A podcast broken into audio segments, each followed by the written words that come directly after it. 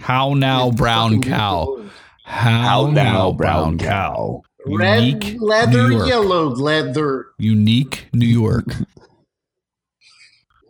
Richard. The Life human is- torch was denied a bank loan. Lion face. Ah, lemon face. Ooh, Ah. lion face. Ah, lemon face. Ooh. All right, ready? we'll we'll get started in five, four, three, And this is episode twenty-four of a podcast without a name.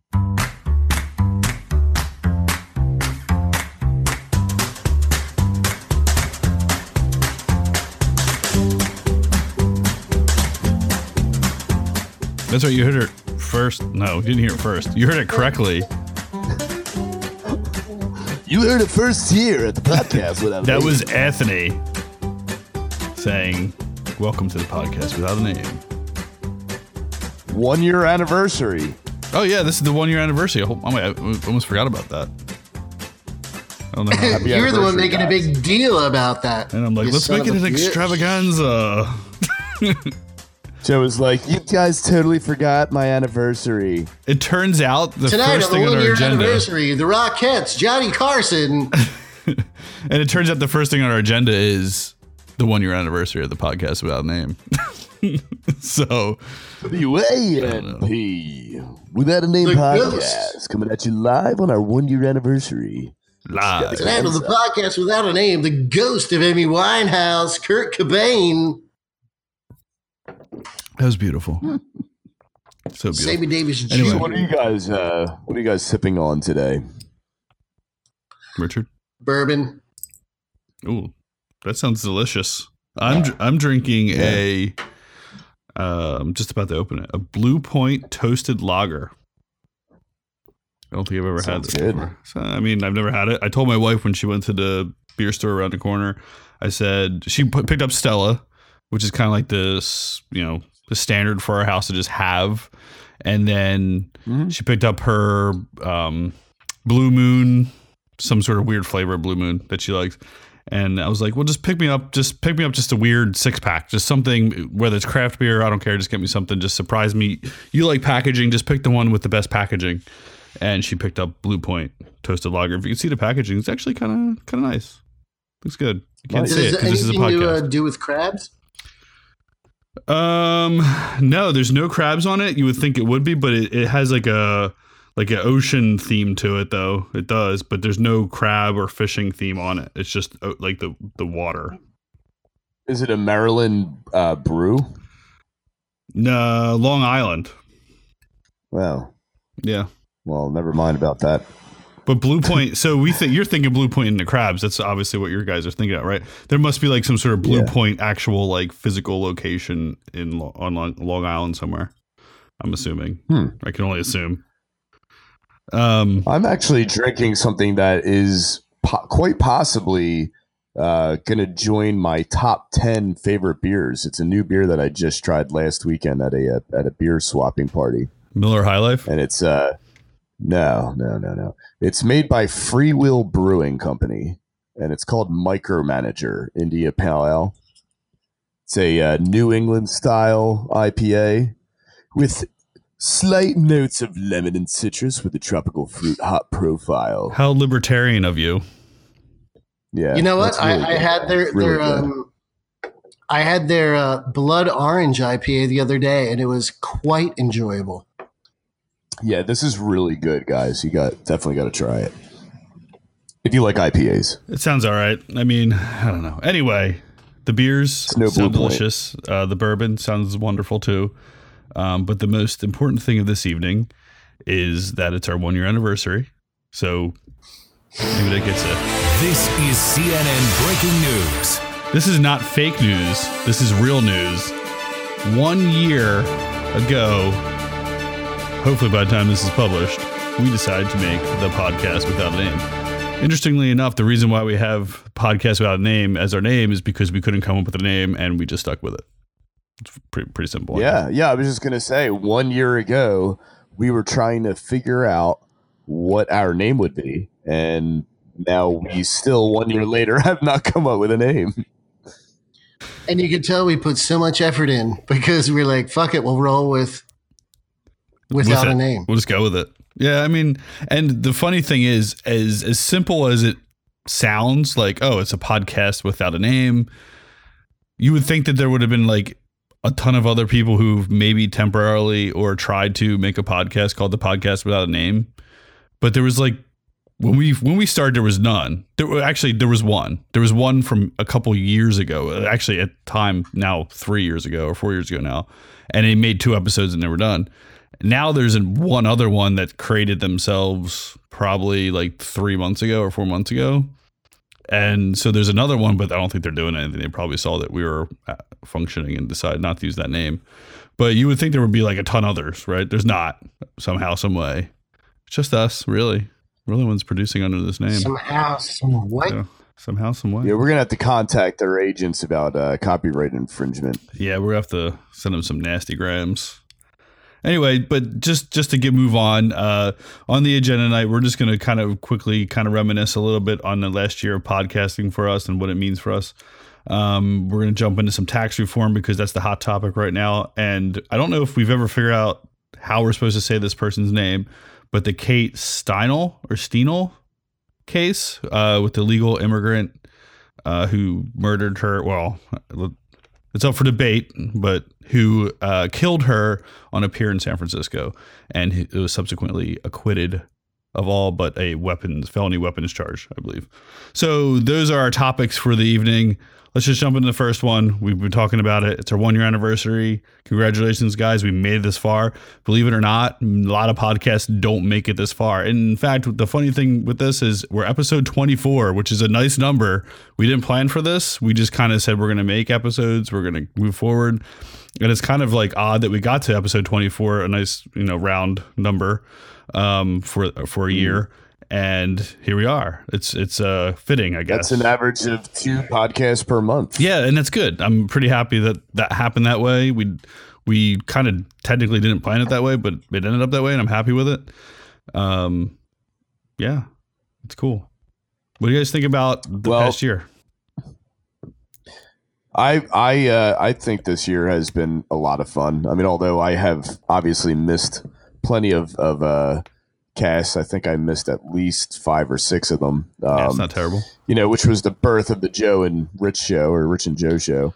But um, I don't know. I think it's been a great outlet, and I think uh, I think it's uh, it's been a lot of fun so far. How about you, Rich? I uh, I had so much fun uh, hanging out with you guys, reconnecting with you guys, um, talking about stuff that I never really get a chance to, talk about physically uh, with other adults. And uh, yeah, I mean, I'm really thankful to um, to have this going for me. I think it's a really fun thing to do. If anything ever becomes of it, that'll just be a bonus. But I mean, this is just uh, it's super fun and I really enjoy your company. Yeah. It, so for your podcasting for me, uh, you know, same same for me. It's been like therapeutic. I think we talked about this on live streams, so I don't think we've ever put an official published version of our opinion on our podcast because we we usually speak off the cuff on the live streams.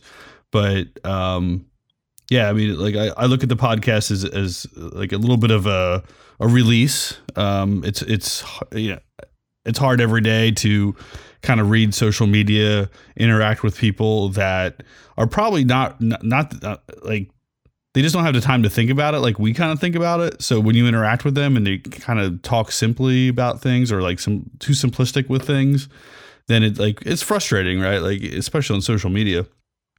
It's great to be able to have a little bit of an outlet here where we could have a discussion and we kind of just I, I know we agree a lot but we do we do kind of keep each other in check like if one of us went off the rails i think we'd kind of you know make sure we, we kind of check them on that um, but it's but it's great to just be able to kind of talk sense a little bit because i know we all are very diligent in how we approach these things. We we don't just trust the first thing we read.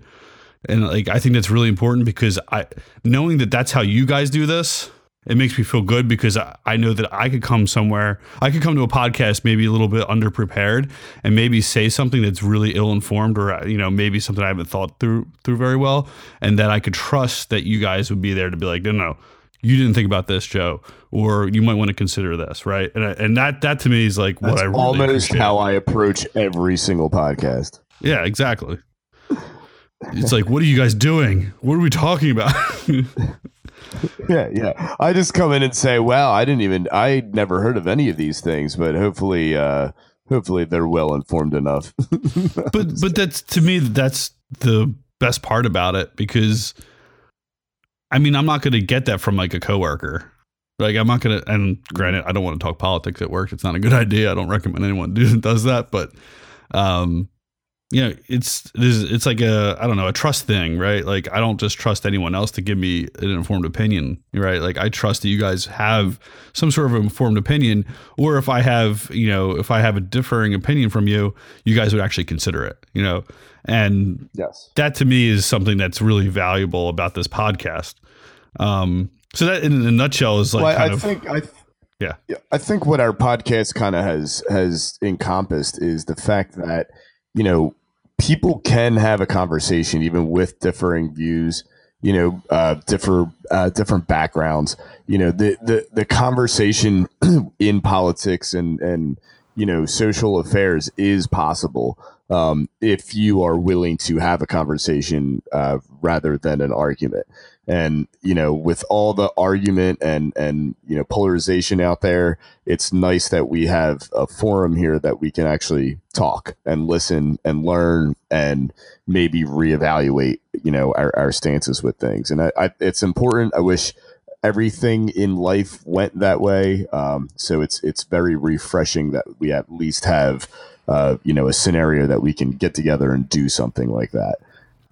Absolutely. And um you know it was never meant to be this like uh you know echo chamber of like like-minded thoughts and and stuff like that. Although you know at, some, at times it probably could sound like that when you listen to us but we try to underwrite everything we do with this the whole concept for what you just said like that you know we're here just to have a discussion so regardless of whether we all agree with each other on a topic the, the purpose here is to start the discussion. So if you're listening to us and you disagree with us that's fine. That's great. That's you know that's the purpose of this. And you know we have pledged to have more guests on. We finally had our first guest last podcast. But the whole ultimate goal of all this is to have that discussion to talk about it. It's therapeutic for me. Yeah of course. It's great to hear informed opinions from you guys. But at the end of the day we are just three people too. So you know i think the the goal for me over the next year um, not to jump ahead in my little bullet point here, but my goal over the next year is to maybe get some more guests on, get some differing opinions, diversify our thought a little bit, you know, maybe even challenge our own thoughts or challenge each other a little bit more, that type of stuff, you know. Yeah, and I was actually speaking to one of our first listeners, Melissa, who actually uh, was a big part of us changing our format to go from three hours long to 45 minutes long. Yeah. And uh, so I was talking to her, and we uh, we definitely would like to get her on the podcast. Uh, we were speaking about that, and that's something that's probably going to happen in the next uh, either episode 25 or 26. And if you're listening, and since it's the beginning of the podcast, hopefully you're still listening if you started. Um, the goal of having people on, like you don't have to say your name. You could come up with an alias or something. Uh, we're gonna do whatever we can. If you want to change your voice, I'll change your voice. Like I could do that stuff, you know. Um, because you know this, this isn't making us money. This is making you money. So you, I don't want you to get caught saying something that's not politically correct, or or someone might think, or you speak out of turn. So my point is, you could come on, you could do it.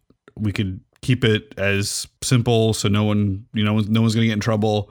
Um, I'll, I'll give you editorial rights over what you say. So if there's something you want edited out, I will give you that opportunity. Um, or if you would like to have some sort of rebuttal later on, I could put it in the notes for you. Things like that. So With that said, Joe, I, I- don't mean to interrupt you, but I, I got to say this. So when we had our first guest, Joe, on last time, um, when he first started talking, it actually sounded like a voice. If you're listening to this, Joe, I, I mentioned this to you after the cast. It sounded like a voice that was being doctored uh, to keep them anonymous. like did- they he- do when he they have has like a that gang voice, member yeah. on, like on on you know 2020 or something like Yeah. that. When he first started talking, I'm like, is that Joe's real voice? Uh, he just has a deep, manly voice. He's a good radio voice. He would have if he had his own podcast, he would be perfect for it. He's a very good voice. Yeah. Yep. We're just broing out over it. And I now. think he's one of our he's one of our like biggest fans. Like he seriously listens to every single one. yeah, that's good. Great. I'm happy dude. we have Great him. conversation. I, I'd like to. I'd like to bring him on uh, with a little bit more notice next time because he came on with like literally zero minutes of, of notice, and yeah, uh, you know, so he was he couldn't be so prepared. Although he he had some great points to say anyway. But but yeah, we're gonna have a lot more more guests. I think this uh, this year. I think. Um, you know, we're also going to be guests on a couple of other podcasts uh, with people that we've been networking with. So I think it'll, I think it's going to be a real fun year. Yeah, and I think we we kind of recapped. Uh, Rich, unless you want to jump in real quick, why we started this or what it means to you. If you want to jump in, um, I'll leave that to you. Just let me, you know, just cut me off. But um, real quick, I want you guys to think about, or at least bring up, what you think is your favorite episode, or what is your favorite episode. Not think, but um, mine is the North Korea episode. The we talked about North Korea in a couple episodes, but we had one that was solely dedicated to North Korea. That was my favorite just because I think I have Uh-huh. like my like a really strong opinion about that. And, but uh, what about uh, you, Rich? Do you have like a favorite episode of yours? I like the uh, the little uh, streak we went through with the Russia Trump stuff, only because it was just such a non-story yeah, that uh, I think we kind of played up the part that it was such a non-story that nothing at all was happening while everybody's going nuts. Impeach! You have to impeach now. Resist. Relent. Uh, all this stuff, and uh, you know, people actually took the time to actually read the stories and not the headlines. They would have seen that too, but it was just like us tempering mass hysteria. I'm pretty yeah, proud of that. yeah. How about you? Uh, I, uh, I I'm gonna say, well, you know, what's funny is anytime I tell somebody to listen to our cast, um, I always say like, make sure you listen to episode ten. And I don't know why. I've always liked I don't episode remember what ten. episode ten is. Uh, episode ten, if you remember, um, was well, it was one of the first ones that we had our newer format with. Okay. Um, we were doing 45 minute episodes for a little bit, but we we got a little bit more in sync, I think, by that point. yeah. Um, but that was also the uh, Rich Rich's monologue that that started it out, which I really enjoyed at the time. So um, I just felt like that particular episode was just really well thought out and and well presented and uh I don't know. Always, always just had a thing for episode ten. I don't know why. I think we talked about uh, Flynn and Comey memo. There was Trump, Russia, Comey firing, like the, all that stuff. Um, but it was, it was, it was cool. It was a cool uh, episode. Listen back, guys. Listen back. And thank you for the uh, the uh, nod on the uh, monologue. It was something that I actually just wrote uh, as a Facebook post because of um, I don't know. I was just sick and tired of all the crap that was going on. So I I just wrote something out, and then Joe saw it, and he was like, "Hey, man, I think that would be great to put on the show." And so we actually did. Yeah, we kind of practiced, which is not something we ever do, and. And uh, I'm glad that you enjoyed it, Anthony. Uh, it makes me feel good. I wasn't, Uh, I wasn't the uh, only one. We we gained probably about five listeners due to that monologue alone. So not that we're not not that we're out there advertising or marketing or anything like that for the podcast, but you know the the people that I showed that monologue to, just because I was impressed with it, uh, became instant listeners, which was kind of cool. Maybe I should write some more copy. Of course. But uh, the episode number ten is called Trump Russia. Will Trump be impeached? Question mark. Russia wins either way. Great. Dot dot dot. So um, it kind of dovetails on uh, Rich's favorite kind of episode, which could inadvertently be the same episode.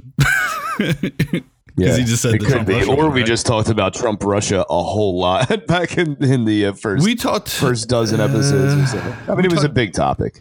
Well, here's the thing: our first few episodes were two or three hours long, so it was easy to talk Trump Russia because it was happening. But um, Well, what's Russia, amazing about it now is even though we're we're not talking about it today, that's still a very relevant issue right now with the news this Flynn, past yeah. like two days.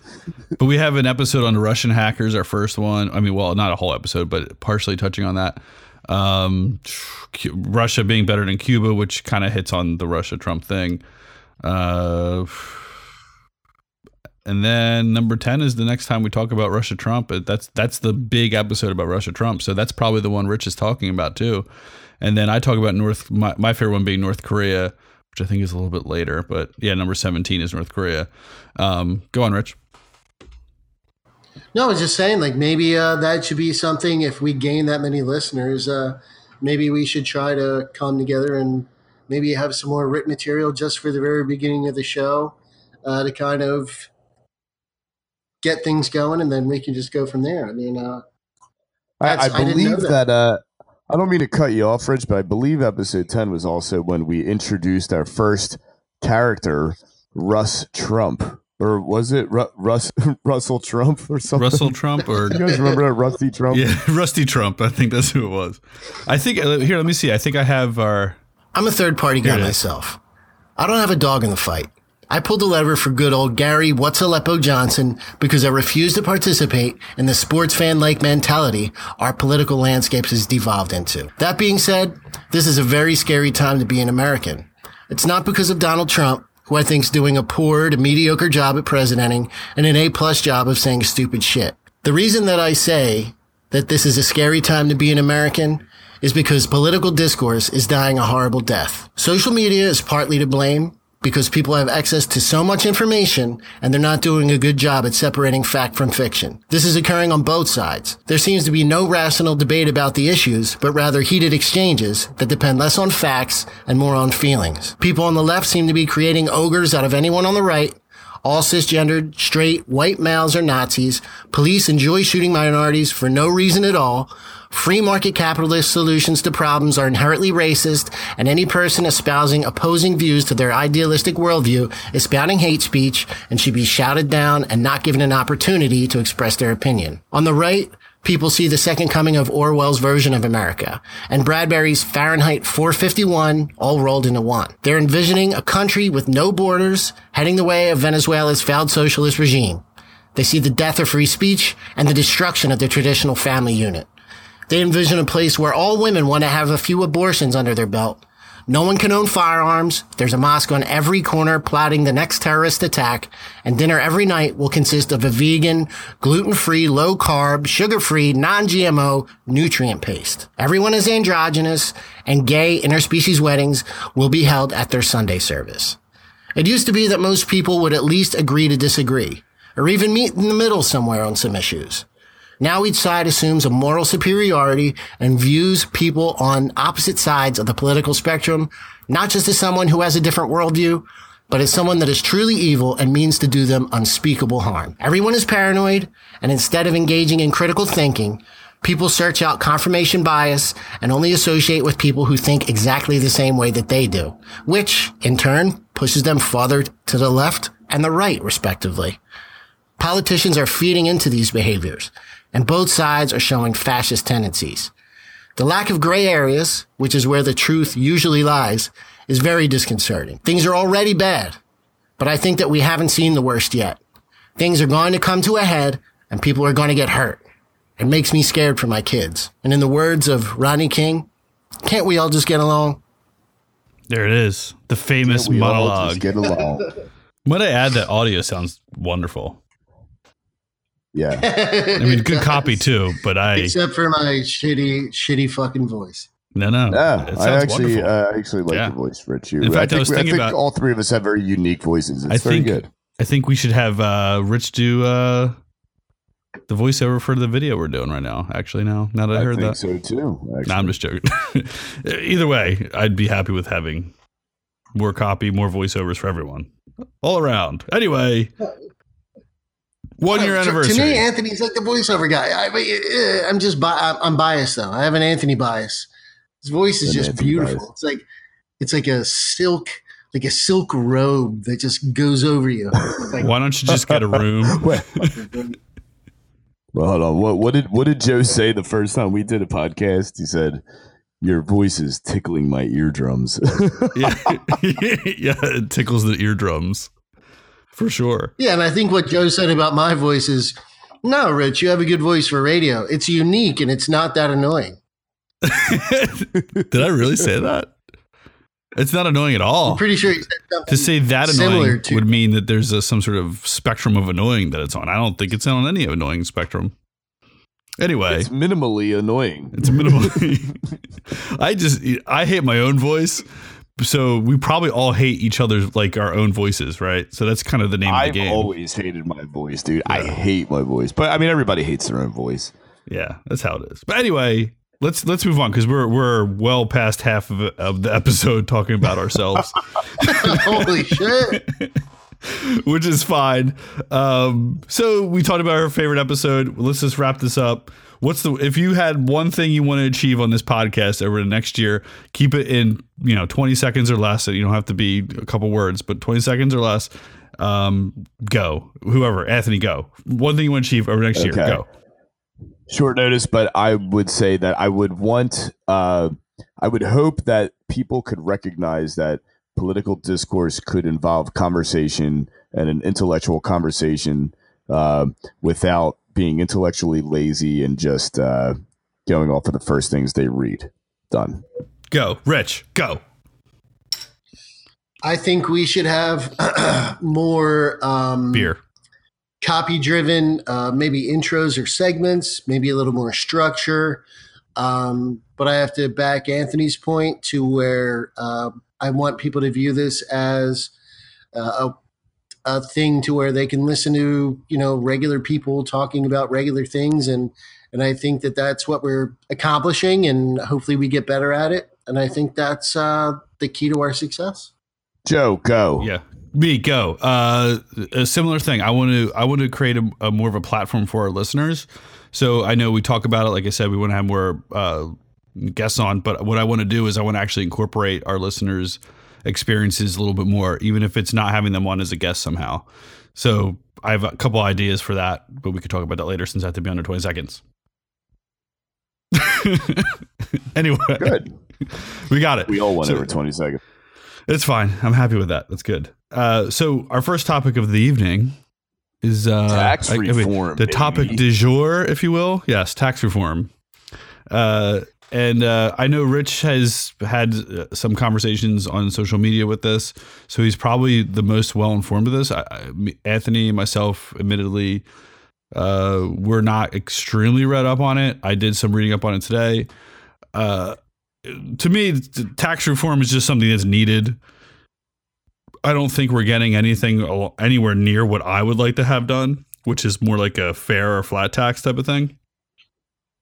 But uh, there's certain things about this tax ref- tax bill that's uh, now going to have to be reconciled with the House because it passed the Senate yesterday, I believe, or last night it was. But depending on well, Last night when midnight. when this is actually pu- published, it's going to probably be a, a couple days ago.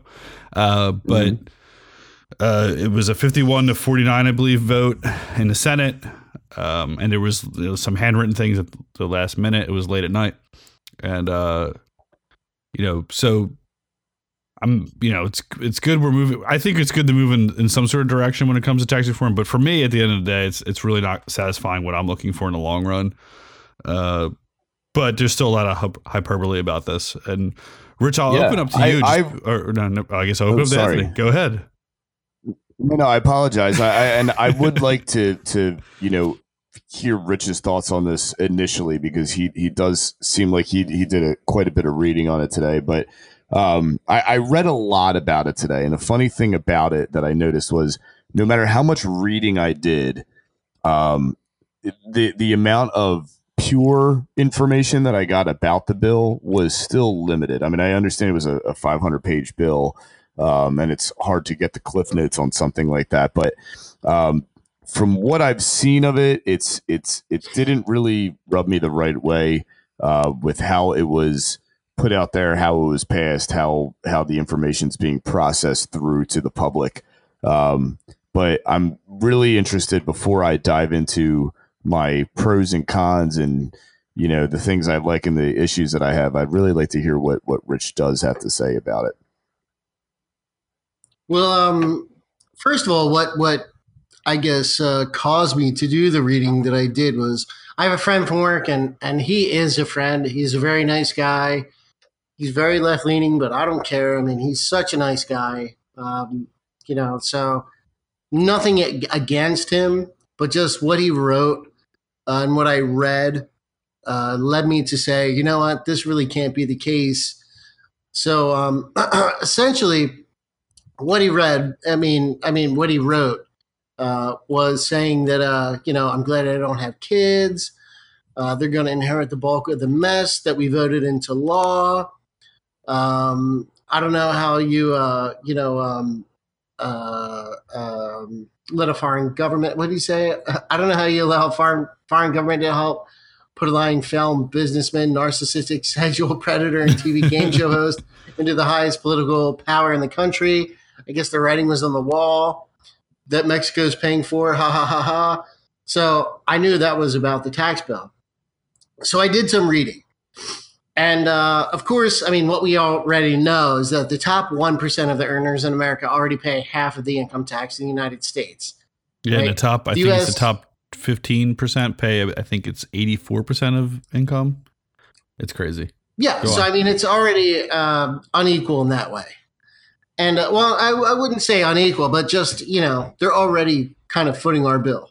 And that uh, the U.S., you know, um, corporate tax rate was about 35%, which um, the global average is about 22%. So the tax cut is going to cut the corporate tax rate to 20%, which is right around what everybody else is paying. And um, there's also going to be an increase on the taxes um, that companies have on their holdings that are overseas. And there's going to be a tax decrease for small business owners. So that's, I don't think, unreasonable. Um, you know, and and just my whole argument is that we live in a consumption based economy. You know, um, businesses provide goods and services, and they create consumers. Uh, you know, America just historically has done well when business does well, and when there's you know entrepreneurship, full employment.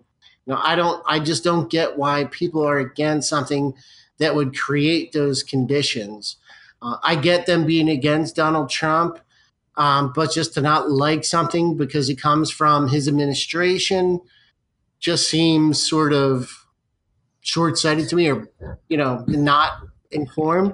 Um, well, I think I think it actually goes beyond that. Honestly, Rich, I think you know in America, our our normal, you know, uh, for whatever reason, I, I, don't know why this is, but our, our normal social way is to not trust anything that benefits uh, the man, right? The the CEOs and the and the presidents of big corporations and you know pharmaceuticals, people that are very wealthy, you know, to to the middle to lower middle class, they're almost like pinned as these evil, uh, you know, beings that that you know get all the perks and we're left with the you know all the all the crap at the end. And and i mean i get it because part of it is a is an egotistical possibly jealousy driven type of reaction. Um but at the same time you also we're, we are accustomed to you know how we've grown up and we watch movies and you know the the rich are always the snooty, you know, whatever, and and the poor are always the guys clamoring for you know to make ends meet. So I mean, it's kind of built in our our system to have a distrust for that. And so when you have a bill like this that is, you know, definitely going to help out the top, you know, one percent. Um, the top 15 to 20% we're not so sure about you know uh, whether it does anything honestly bad or good to um, middle class uh, apparently if you read you know any of the kind of lefty uh, journalism uh, will say that they're going to be paying more taxes which I, I still disagree with to a point uh, because of the changes in the standard deduction but we'll, we'll get into that later. Um, but I the, the thing that I didn't like most about this bill, other than a few items that I really don't like about the bill itself, um, is how quickly it was pushed out. Um, the the the idea that you know we could have Republicans. Um, you know, we talk about hypocrisy all the time, guys. Right? So the the fact that you know we, we had Republicans looking at uh, the ACA, like Obamacare. Uh, you know, when that was being pushed through and how hard they fought it because they were saying how you know how can you just push something through like this without getting you know the citizens of the United States involved and and you know get people to understand it at least and and come up with it, something that helps everybody. You know then you turn around and you have this tax reform thing that that affects every single citizen in this country.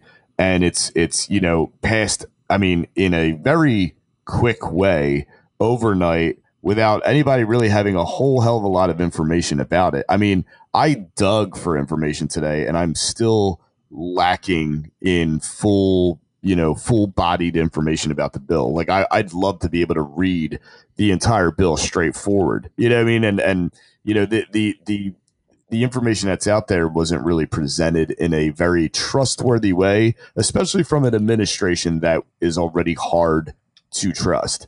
So I think that's really the issue right now that we're kind of seeing. I I agree with with your thoughts on that too. Like I think when when it comes to such sweeping legislation like this and uh, uh reform, if you will, whether it's healthcare or tax, I think having more debate and a you know public view in on it is is important.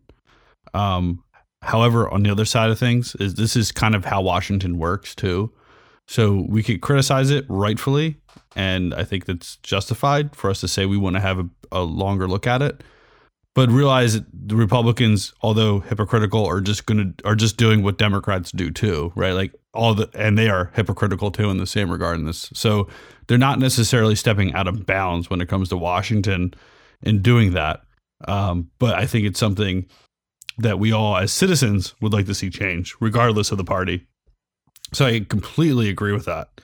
Um, as far as my thoughts on the actual tax uh, bill itself and, and what it kind of translates into, admittedly, I haven't dug into it. And usually when I dig into things, I don't just read about it or get the text of it. So the text of it's really long. So I, I have to come to like, uh, you know, reliable sources on it. But what I usually like to do is run some numbers kind of give myself i'm sorry i'm like very gassy today i'm burping a lot.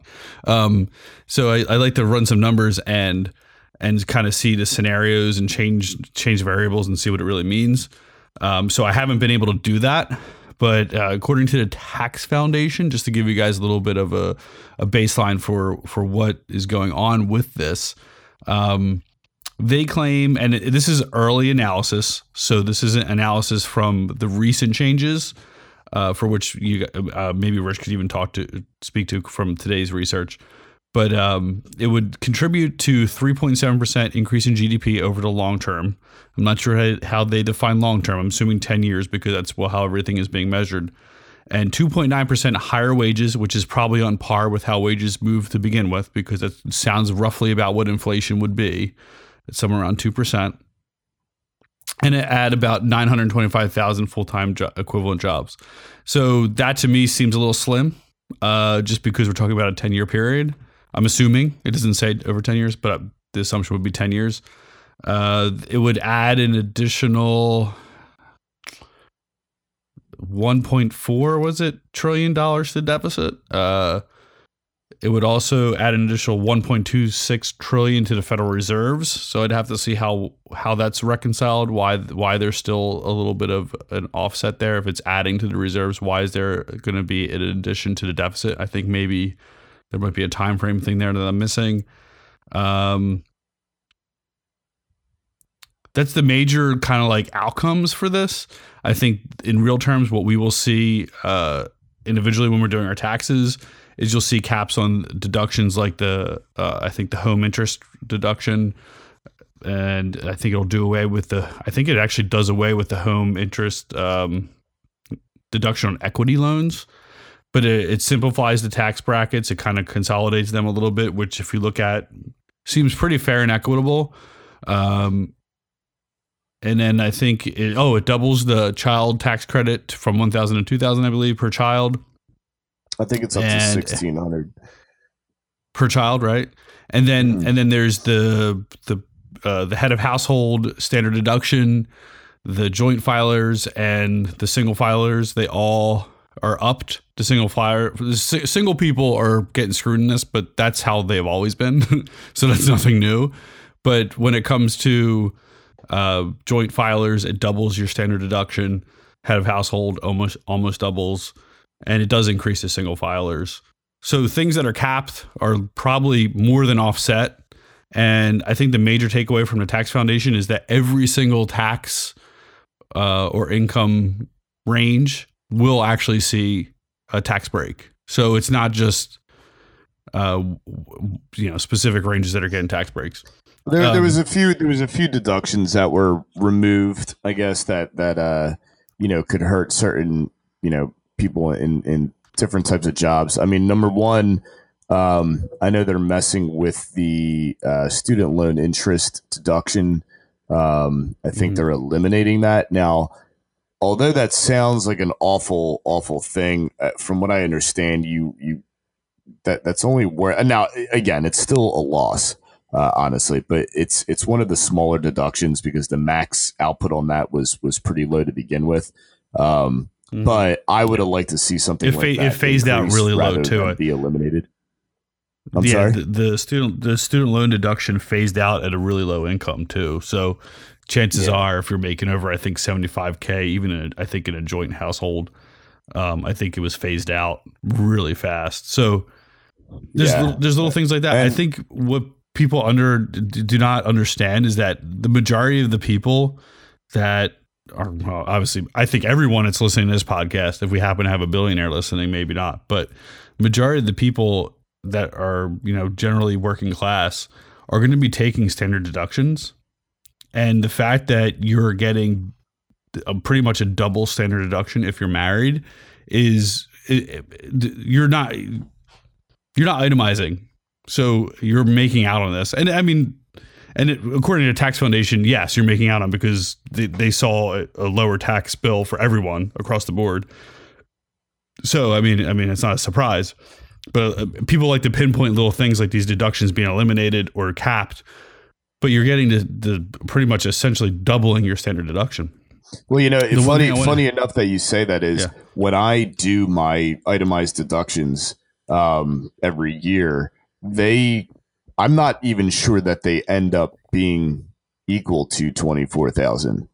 You know what I mean? So like that, Yeah. that's actually, uh, I, I might actually, with all the deductions that I have, might end up taking a standard deduction with the, you know, Oh yeah, the- yeah. that's that. So I mean, you know, th- I can only see that that would help a lot of individuals.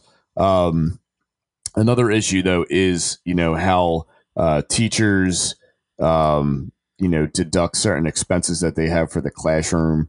Uh, that I know that's been a complaint with with some people.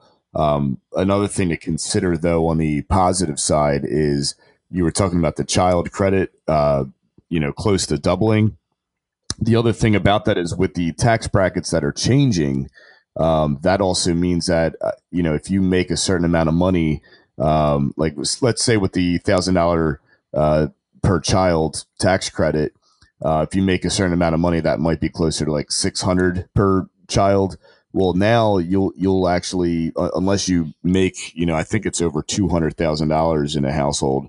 I think you'll actually make the max child credit per child at the higher rate as well. So your your you know the amount of taxes that you're paying on your tax base will end up being lower at that rate. But Yeah, you know, and there's pros and cons at this point.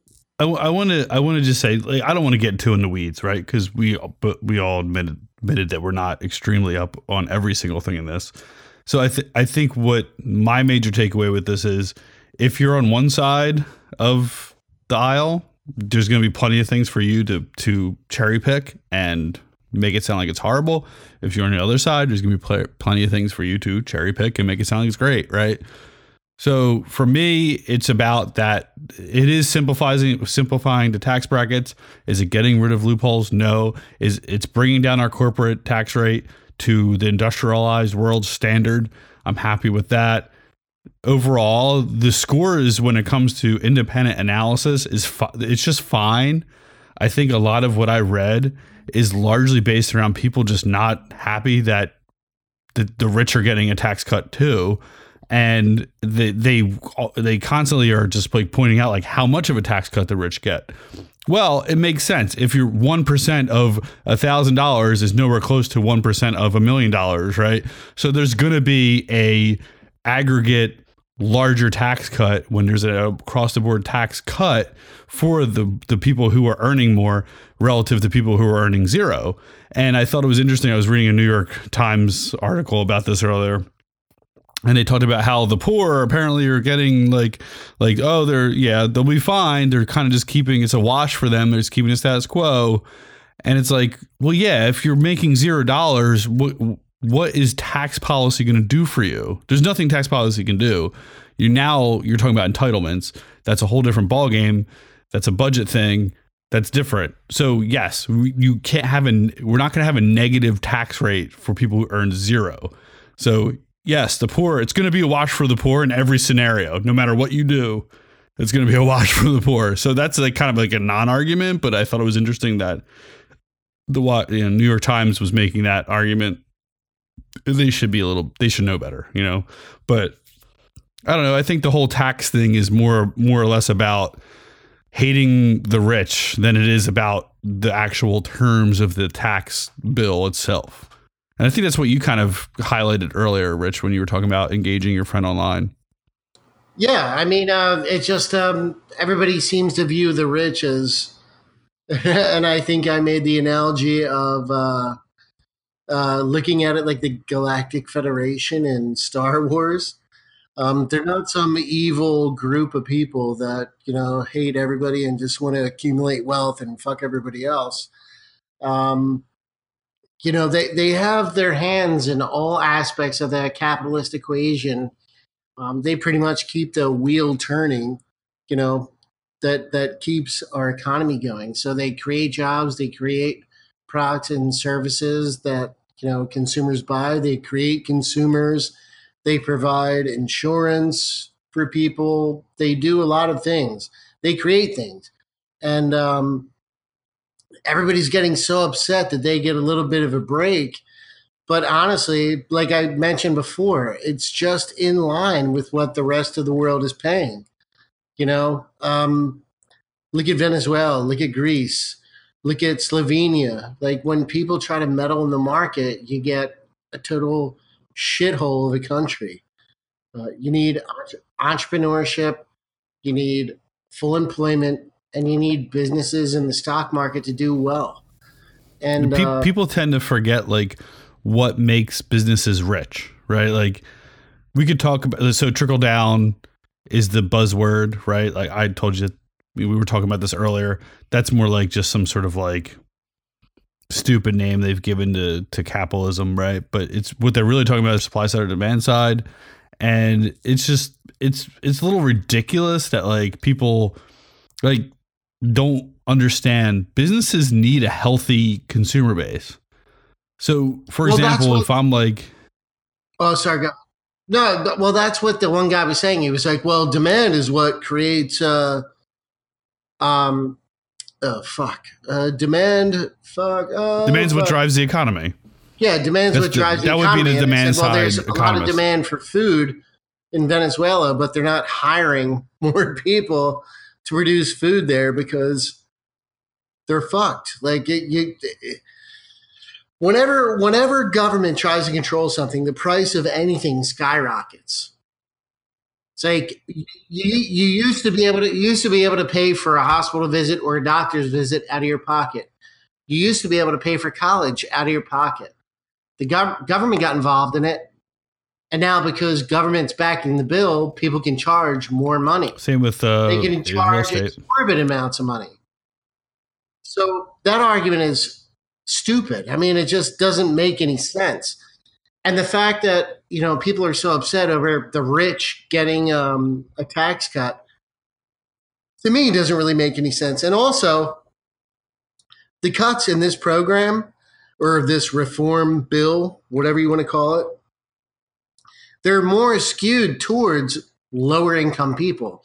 The the people that are getting cuts, it's it's helping more so the people that are of lower income than it is higher income.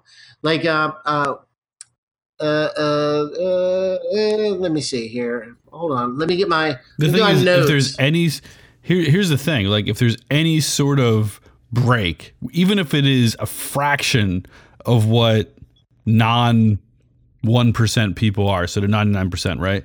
Even if it's Yeah, just a fraction of their break, it's suddenly disproportionate to t- the rich. Be well, yeah, one percent of a million dollars is much more than one percent of fifty cents. Like, well, yes, well, it's going to be much more Maybe, for them. may- maybe this will make it sound better.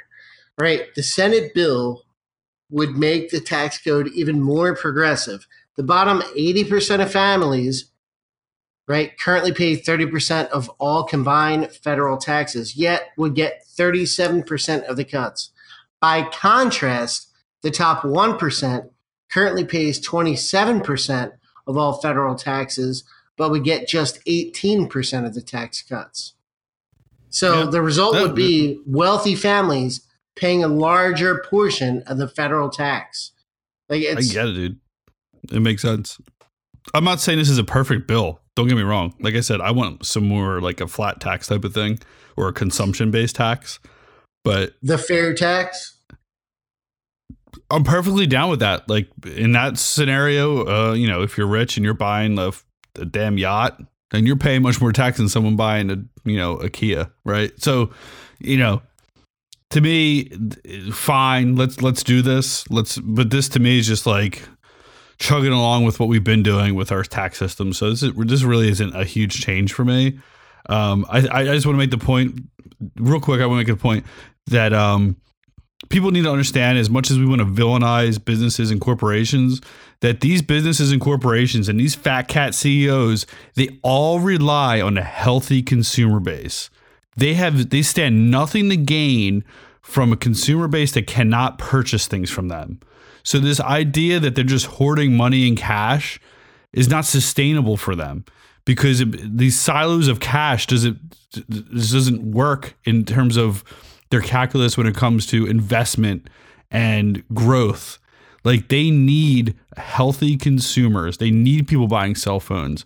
They need people consuming Kohl's clothes with Kohl's cash. They need you doing this. Yeah. So this idea that somehow they're working enter- against that. At this Yep. point, though, enter the uh, the wage gap conversation. You know what I mean? Like, so you know, you have a situation where people are looking at it as these, you know, you know, you have certain CEOs and and and executives, I guess, let's just say, of of big corporations that are making exuberant amount of money. Um, you know, two hundred times what their workers are making. Um, and the tax More than that. is going to affect It's more than those people times. more. Yeah, well, you know what I'm saying. So, like, Yeah. you know, I, I think the issue is, and again, it comes back down to villainizing, you know, people that make a lot of money. Um, and and we also got to realize that those people that are making that much money are also a little bit better at cooking their own books in order to, you know, make their tax basis a little bit lower. Um, you know, But it's but it's not if- cooking if books, was- man. No, no, and and If- and and I'm if- using that term. Are you saying that? Are you saying that? Are you saying that like a, the one percent are just all a bunch of tax cheats? Oh no, and, because and, and again, it's, I'm, it's I'm one not- thing to, not- to have I'm a not even- tax. I'm not even getting at that. My my I think my point is that if if if the tax cut on the top one percent and the tax cuts on the lower, you know, ninety nine percent uh, were completely independent of each other, then I don't see really an issue, right?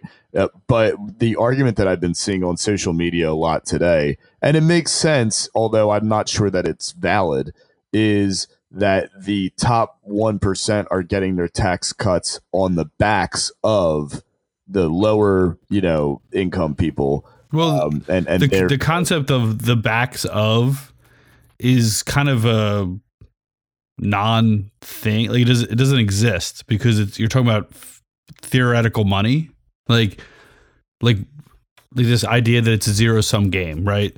We only have hundred thousand dollars in our economy that's just obviously made up, right? And so it, that that money just shifts around. So so if there's a tax change, then that just means a income redistribution to the upper income earners. That that that doesn't necessarily that doesn't make sense in terms of our economy. like there's no on the backs of right?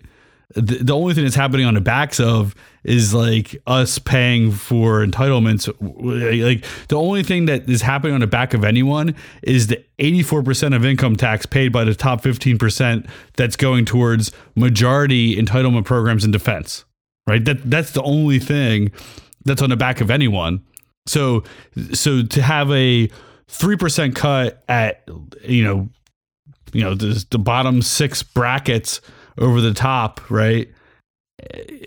As opposed to a 2% or 1% cut over that top, just because the aggregate is more for the top earners, that's not on the backs of anyone. I don't necessarily understand well, that concept. Yeah. I was going to say, well, I, I, suck at like reading numbers and, and getting really scientific about this shit, but can I just give a life example and do a little bit of a rant? Yeah, yeah. So do here I am, Rich Jefferson. Rich, right? Rich Jefferson's so, monologue 2.0. So, uh, so here I was, right? I was an angry college student. I went to school for nursing. I fucked myself out of that. You know, so I lived my life pretty much paycheck to paycheck, living under my mom's roof. You know, if I had a bill I couldn't reach, my mom would help me. If I needed food, my mom was paying for it. If I wanted a roof to stand under. My mom was providing that, right? So here I am as a poor person getting supplemented for things that, you know, I need, my my needs. The turning point in my life is when my mom moved to North Carolina. She moved to North Carolina, went to live with my sister, left me in her house. She said, "You know what? You got to pay rent you know, your bills are your own. I had a kid at that point because I was being paid for. So fuck, I got a girl pregnant. So essentially what happened was my mom moved away. I had a kid I had to take care of. You know what that made me do? That made me go out and get a job. God forbid. Right? So I went out and I got a job. Not only did I get a job, I stuck with that job. I stuck with that job even though I hated it. I earned some money. Next thing you know, I get a little bit more responsibility, a little bit more money. So I'm paying for my kid, my dependents. I have another kid. Oh my God, I got to work harder. So I work harder, get a little bit more responsibility, get a little bit more pay, keep working, keep working, keep working, working the overnight shift. It sucks, but I'm doing it, you know? And uh, you just keep at it, man. Like I'm not blaming the rich for my fucking problems. Like when I when I was living in my mom with uh, in my mom's house under my mom's care, I was like, you fucking hate the rich. You know, we should live in a socialist economy. Like, uh, uh, everybody's needs should be met. Yeah, we should have universal income. I was saying all kinds of crazy shit. But when shit got real, and I realized that it was my responsibility to take care of my own self, that's when my life turned around, you know? So I started working, like I said, job I didn't like, worked it for years, hated it, got a little more responsibility, a little bit more money, was being paid a wage commensurate with my skills and education, worked harder, got paid a little bit more, worked harder, got paid a little bit more. Now I'm a salaried employee, still not doing great, but I'm doing better than I ever would before. And I'm I'm not being affected negatively at all by this tax cut. In fact, I'm going well, to benefit from it. Most actually, everyone will. By independent analysis, everyone will have a tax break. And I think I think a lot of it is in the unknowns at this point, right? Like I, I think you know by by face value, I'm at, I did my own calculations, um, and I will benefit from this. Um, however, that's per what is in front of me right now. I think a lot of it is speculative um, but I, I, think you know the people that are very very much uh, you know vehemently against what's going on and the reform is is two parts here is number one it's it's diving into the unknown we don't know how it's going to affect us but it's been um, the optic on it right is that it was kind of slimy how it was put out. You know what i mean? It was it was this fast tracked you know uh, not even fully partisan type of bill that was put out, and you know there was a lot of uh, blowback from you know major politicians, and that was televised, and and you know things go viral, and then there's the misinformation, obviously that that also occurs. Um, you know, so now you have this slimy opt- uh, optic that that's associated with the tax bill. Not to mention that it already comes from the Republican Party and Trump, who could do you know no good, right? So you have all these things build up on top of not really fully understanding how it's going to affect you at all because you feel that you're in the dark. So what you know what the general public is viewing at this point is okay, here's a bill I don't know much about. It looks really slimy. It goes against, you know, uh, the things that I would, you know, expect to happen as as a citizen of the United States, um, with uh, you know how it was uh, produced and how it was put out there, executed, um, and you know that the you know outcome of this could only be bad, right? Because it looks like it's going to help out the rich and not the poor. I mean, it's all about optic and it's all about misunderstanding or not understanding. I don't even want to say misunderstanding, not understanding uh, what the bill is actually about. And you know what's funny about this is we we came on here saying, "Hey, I didn't really. I'm not super well versed with this bill." Well, I, I'll tell you this: that I I spent hours today trying to become versed on this bill uh, after it was passed last night, and I still feel that I'm, uh, you know, not very well versed in it uh, for the for the single, you know, reason that I don't feel that, you know, there was enough very good, solid, unbiased information other than what we kind of came up with collectively um, about the bill. So I, I can see why a lot of people are kind of uh, sour about it at this point. And and at that point, you know, I think tax season comes. You know, not this year, obviously, but maybe in eighteen or nineteen, and we see how it affects people at that point. You know, um, because remember, you know, we're also talking about a population that cares about their tax refunds, right? Um, how is this going to affect what I get back? How is this going to affect what I'm paying at the end of the year? You know what I mean? Like that's that's how our well, the, our the, you know class, I guess, kind of identifies with taxes. Well, the whole the whole thing is, first of all, I mean, you could argue that you shouldn't be getting anything back. I mean, mm-hmm. what you earn is what you earn, right? So, and my my whole my whole thing is, like I said, and I was I was a little uh, disjointed in what I was trying to say earlier, but um, right, you take a guy like me, right, where there's a will, there's a way if you provide financial food and shelter and security for people in an unlimited capacity, it takes away their motivation to ever provide for themselves. I'm not saying that these people are living high in the hog, but human beings have a pretty remarkable ability to adapt to a style of life after being in it for a while. You know, when you're born into it, it makes it easier. It's true that my instance of being able to pull myself out of a hole was anecdotal. But rest assured, man, I'm not special. I don't have any special talents or abilities that separate me from anybody else. I'm ordinary in the broadest sense of the fucking term. You know what made me change my ways, man? My mom moved away to North Carolina and I had my first kid. I wasn't able to rely on my mom to give me food to eat or help me with bills I couldn't make. Now I had to pay rent. I had to take care of my own responsibilities. And I had two other people that were dependent on me. I had a choice to make, right? I could do nothing, or I could do what people in my position are supposed to do. I'm supposed to get a job. I'm supposed to, pay, you know, show up to work. I'm supposed to pay my fucking bills and take care of my family. A lot of people think that Thomas Malthus was like a cruel dude when he wrote, you know, the essay, you know, an essay on the principle of human population, but his fucking theory was sound. I was being taken care of financially, so I was making choices to get out of the situation I was in because there was no incentive for me to do that. I was warm, I was fed, I had a great cable package, I got rides if I needed them, and what little money I had from working the shitty jobs that I was shooting for.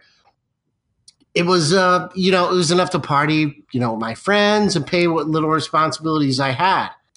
I ended up having a kid, like I said, that I couldn't afford but everything was going to be all right because I was living in someone else's house. You know, in a lot of people's cases, the government is their enabling fucking mother, except their mother is never going to move to North Carolina and they're never going to make them fend for themselves. So, like, the whole argument that these things are like, oh, we need more money to pay for people that don't work is a bunch of bullshit. I did it. Everybody else can do it too. Hey, Like, Joe, what, I- I know- what, I know Joe. Joe, right before you you interject, and I, I'm sorry to to to interrupt, but what what Rich is is saying kind of like uh, alludes to something that I wanted to say as well, which contradicts what I've actually said so far. Okay, but again, I'm I'm very back and forth on this entire issue, so it's it's not really a contradiction. But you know, when I was talking about wage gap, right? Because that that is something that comes up. You know, when you're talking about how the top one percent is affected by a bill versus the you know working middle class, right?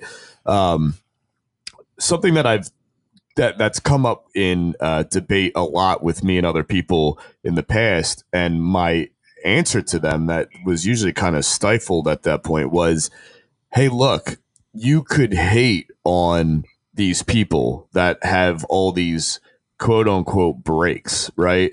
Or you could be the guy that's working toward being one of those guys that has all those breaks, right? Everybody in this country has the ability, um, whether it's very hard for some or, or or not, you know, so hard for others, but everybody has the ability uh, to become that person if you want to. Just a lot of people don't want to do that. You know what I mean? So you know, it, it's it's unfair, you know, to certain people, you know, when they see, uh, you know, a, a certain type of benefit for people that make X amount of money.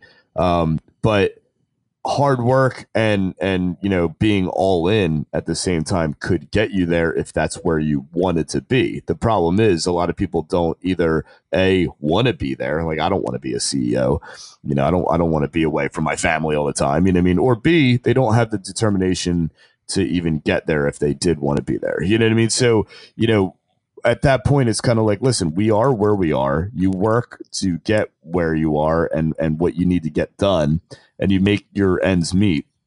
Um and at the same time yeah but but at the same time you don't want something that's going to stifle that mediocre growth that we're accustomed to trying to you know to get you know i mean? And and that's that's that's i think what people are kind of viewing this tax bill as is a little bit of a stifling on you know even, and again that's because they're not really understanding the full uh you know idea of what the bill is going to actually do for or not for those people you know what i mean so it's it's kind I of mean, uh, Hey, no go ahead man I'm just Well, so- gonna oh, sorry, go ahead. I, I, I- I'm sorry. just jumping in real quick. We're on 70 minutes here. nice So I think we beat the tax thing a little bit to death. I know there's probably still a lot more to say about it. I don't I, I hate to cut us off. And I'm I'm happy with going a little bit longer because it is our one year anniversary extravaganza. Um, episode no no But we do. I mean, I, I don't think we have much time for the Kate Steinle or Steinel case. Um, but uh, we we can make some quick points on that if you guys want. Uh, but we, we're we should wrap things up though because we're getting on seventy. We're on All right, seventy one. great. Why don't we save that for the Um, next cast, and maybe we can uh, have a little bit more info about the tax reform uh, bill on the next episode, and, and maybe kind of dive into it. a little. Maybe Melissa will have uh, some good input as well. Yeah, if you cause Yeah, the yeah. de- if you cause the death of somebody, whether it's by accident or not, you should be charged with involuntary manslaughter. You know, something. You shouldn't be charged with a weapons charge. I think yeah. that Since since since the case since we talked about this real quick, let, let's uh, let me explain real quick what what this case is. This is the the female in uh, San Francisco who was murdered by a five time deported illegal alien, and the case became a staple on Trump's campaign trail, and so people were watching it really close because of that. And this past week, he was acquitted of all charges except for some sort of felony weapons charge. Um, the arguments were that uh, he didn't, you know, premeditate and murder her, and and it seems like that really is the case. But the, the shocking part of it was that the jury was instructed to not only consider first degree murder or uh, or second degree murder, but also manslaughter and second degree manslaughter. And uh, I forget what the other charge was. And they acquitted him of all of that except for a weapons charge. And you'll hear people talk about it being murder and him getting away with murder. That's not the case. I think the evidence really did show that it's not premeditated. Uh, there was it was a ricochet that killed her, and it wasn't a direct shot at her. Um, but that's just kind of the cliff notes on it. In my opinion, is yeah, he did not deserve murder, but it's actually quite interesting that he did not get some sort of manslaughter, second degree manslaughter, or something like that. Um, but yeah, anyway, that that's just, that's a quick skinny on it. Uh, and so, Rich, finish up with your thought. Yeah, I mean, they charge a drunk driver with vehicular manslaughter if he falls asleep at the wheel and runs somebody over. I was just going to say that it's that not guy, premeditated yet. If he kills somebody, that's that's at least uh, uh, an involuntary manslaughter charge. Manslaughter. You know, so something like this, especially with a illegal weapon uh, somebody that was deported, somebody that actually changed his claim. Uh, I don't know what was it, two or three or four times. He he changed uh, his story several times. Yeah, yeah, I mean, you know, he shot at a sea lion. It fired accidentally while he picked it up. It was wrapped in a cloth, et cetera, et cetera. I don't know. I, I, I it should at least have an involuntary manslaughter charge, in my opinion. This is a product of living in a sanctuary city and living in one of the most liberal cities in the world and them hating Trump. And a killer got off because of politics. Yeah. That's what I yeah, think. I agree. I, I, mean, I agree that there's actually some truth to that. I think there's still some hyperbole on the right on this when it comes to getting away with murder. Um, it sounds like to me it was like some sort of activist jury, which is uh, a part of our legal system, right? That was built into our legal system, the ability for a jury to make that decision. They made a decision. It sounds like it was activism. That's fine. It's happened in the other way around in other cases. Um, the feds currently have a arrest warrant out for him, which means he probably will be picked up because he is in custody in, in Los Angeles, or not Los Angeles, I'm sorry, uh, San Francisco. So the feds will probably get him because his felony gun charge, uh, I think, carries a maximum of three years. So he's probably still in custody. Um, so yeah, I agree with all that. Um, but this this was a, a pretty good episode here, Rich. Guys, happy uh, happy one year anniversary, fellas. Happy one year anniversary. What what? Anniversary. So you can find us on uh, Facebook at the podcast without a name. You can find us on Twitter at no name podcaster. You can find us on SoundCloud, Spreaker, iTunes, iHeartRadio. Rich's everywhere mom's basement. You can find things. Rich's mom's basement. Um, yeah, I think we're everywhere. And of course, Rich, you know you're prepared for the last word, just like every other episode. But um, Oh, and uh, thank you, Melissa. We should thank her for one years because she gave us the new format for which we completely violated. Well, yeah, but if it wasn't for Melissa, we would have finished this amount of uh, minutes of uh, of one year in probably about three weeks. Yeah, that's true. So, Rich, anyway, you get the last word in three, two, one. Stentorian. Look it up.